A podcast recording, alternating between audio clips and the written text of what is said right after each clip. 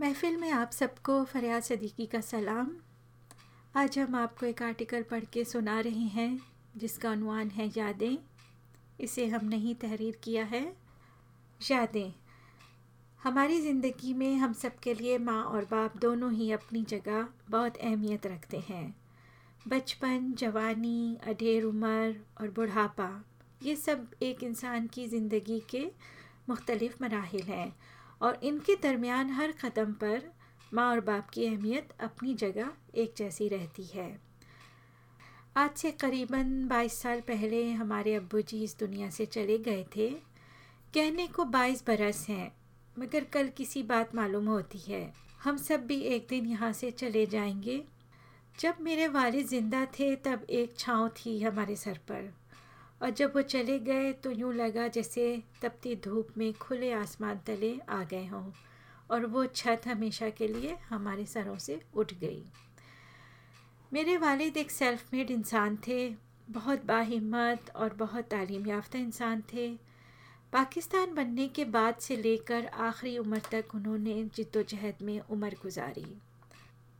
उन्होंने cost and management में ए में किया और फिर उनको आई सी एम ए पी यानी कि institute of cost and management accountants of Pakistan ने फेलो मेंबरशिप्स यानी एफ़ सी एम ए से नवाजा। उन्होंने पाकिस्तान टेलीफोन एंड टेलीग्राफ और पाकिस्तान एंटी करप्शन जैसे महकमों में काम किया। फिर वो नाइजीरिया चले गए, जहाँ उन्हें वाटर बोर्ड कंपनी ने एक बहुत अच्छे अहदे से नवाजा। हम जब अपने इम्तिहान से फुर्सत पाते या छुट्टियाँ होती तो नाइजीरिया उनके पास जाया करते थे और उन्होंने हमें बहुत घुमाया। वो ज़माना भी बेफिक्री का ज़माना था। रिटायरमेंट की ज़िंदगी में उन्होंने अपने इंस्टीट्यूट में टीचिंग के फ़्राइज़ अंजाम दिए और आखिरी दिन तक तालीम व तदरीस में मशगूल रहे। हम सब बहनों और भाइयों को उन्होंने यही सिखाया कि अपने बच्चों को तालीम दिलवाने के लिए अनथक मेहनत करना। हम सब अल्लाह सुबहाना ताला के बहुत शुक्रगुज़ार हैं कि हमें ऐसे माँ और बाप मिले, जिन्होंने हमें पैसा हासिल करना नहीं, बल्कि तालीम हासिल करना सिखाया। उनका सेंस ऑफ़ ह्यूमर बहुत आला था। हमें याद है कि वो हम सब का बेहद ख्याल रखते थे। शाम को अक्सर या रात के खाने के बाद बातें हुआ करती थीं। कसौटी एक पीटीवी का प्रोग्राम था जिसमें शख्सियत को बूझना होता था। और ये गेम अब्बू जी हमारे साथ खेला करते थे। वो हम सबसे पंजाबी में बात करते और हम उनको उर्दू में जवाब देते थे। तब वो कहते कि, बेटा, एक जुमला पंजाबी का सही बोल दें तो हमारी तरफ़ से आपको इनाम मिलेगा। और हम बावजूद कोशिश के सही पंजाबी जुमला नहीं बोल पाते। तब वो कहते, मेरी उर्दू तुम सबसे अच्छी है। इस बात पर हम कहते हैं कि नहीं, ऐसा नहीं है। आपका तलफ़ पंजाबी का है और बहुत अल्फाज आप पंजाबी के बोल जाते हैं। तब एक मुकाबला हुआ करता था। वो कहते, बोलो कताब।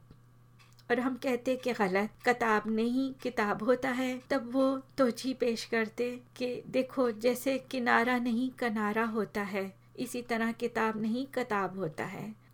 और इस हँसी मज़ाक में कब वक्त गुज़रा हमें पता भी नहीं चला और हम शादी होकर उनसे और अपनी अम्मी जान से बहुत दूर चले आए।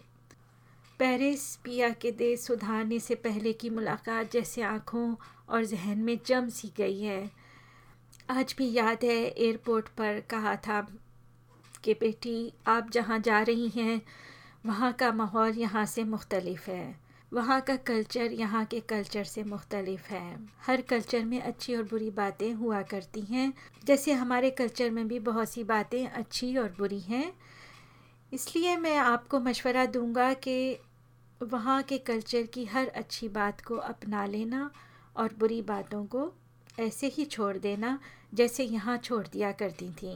ये सुनहरी असूल हमने अपनी पूरी ज़िंदगी में अपनाया है। ऐसी ही बहुत सी बातें हैं जो अब तक याद हैं और उन बातों या नसीहतों का हमारी ज़िंदगी में बहुत मुकाम है। उन्नीस सौ सतानवे का साल हमारी फैमिली के लिए बहुत ही मुश्किल साल साबित हुआ। हमारे शोहर की वालदा और हमारे चाचा जी इस साल के मार्च के महीने में अल्लाह सुबहाना ताला के पास चले गए।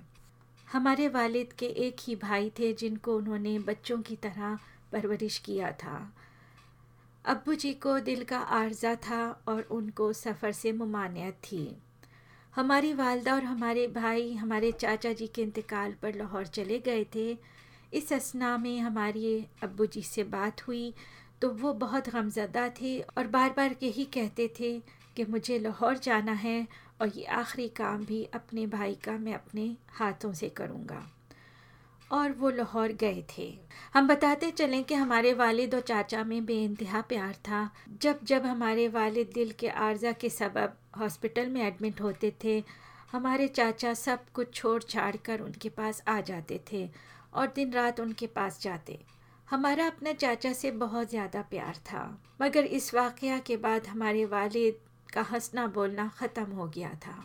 उन्हीं दिनों मई उन्नीस सौ सतानवे में ईमेल सर्विस का नया नया आगाज़ हुआ था। हमारे वालिद कंप्यूटर का इस्तेमाल जानते थे और उन्होंने बेानतहा कोशिश के बाद हमसे इलेक्ट्रॉनिक बातचीत भी की।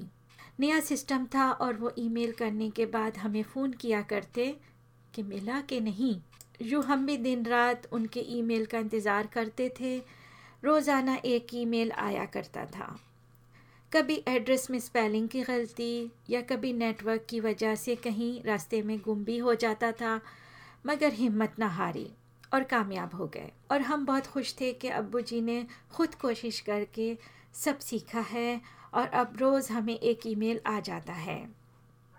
मगर ये खुशी बहुत कम रोज़ के लिए थी।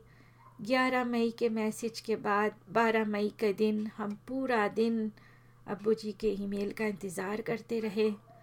मगर कोई ईमेल ना आया। आया तो रात को नौ बजे फ़ोन आया कि वो अब इस दुनिया में नहीं रहे। आज भी हमारे पास वो ईमेल हैं और वही हमारा असासा है, जिनको अक्सर फ़ाइल में खोल कर पढ़ते हैं और उनकी याद में आँखें भर आती हैं। फिर हमें यूँ लगता है कि हमारी आँखें तो उनको नहीं देख पाती, पर वो हैं यहीं कहीं हमारे पास। हमारे वालदेन कहीं नहीं जाते, वो हमारे अंदर ज़िंदा रहते हैं। आज भी बारह मई है और उनको याद करते हैं, उनकी बातें याद आती हैं और हमारी आखिरी सांस तक हमें याद आती रहेंगी और एक दिन हम उनको दोबारा मिलेंगे। इसी उम्मीद पर ज़िंदा हैं और उनके लिए दुआ है कि अल्लाह सुबहाना ताला हमारे अबू जी को अपने जवार रहमत में जगह ता फरमाए। आमीन। आप सबसे दुआ की इल्तमास है और इसके साथ ही आपसे इजाज़त चाहती हूँ। खुदा हाफिज़।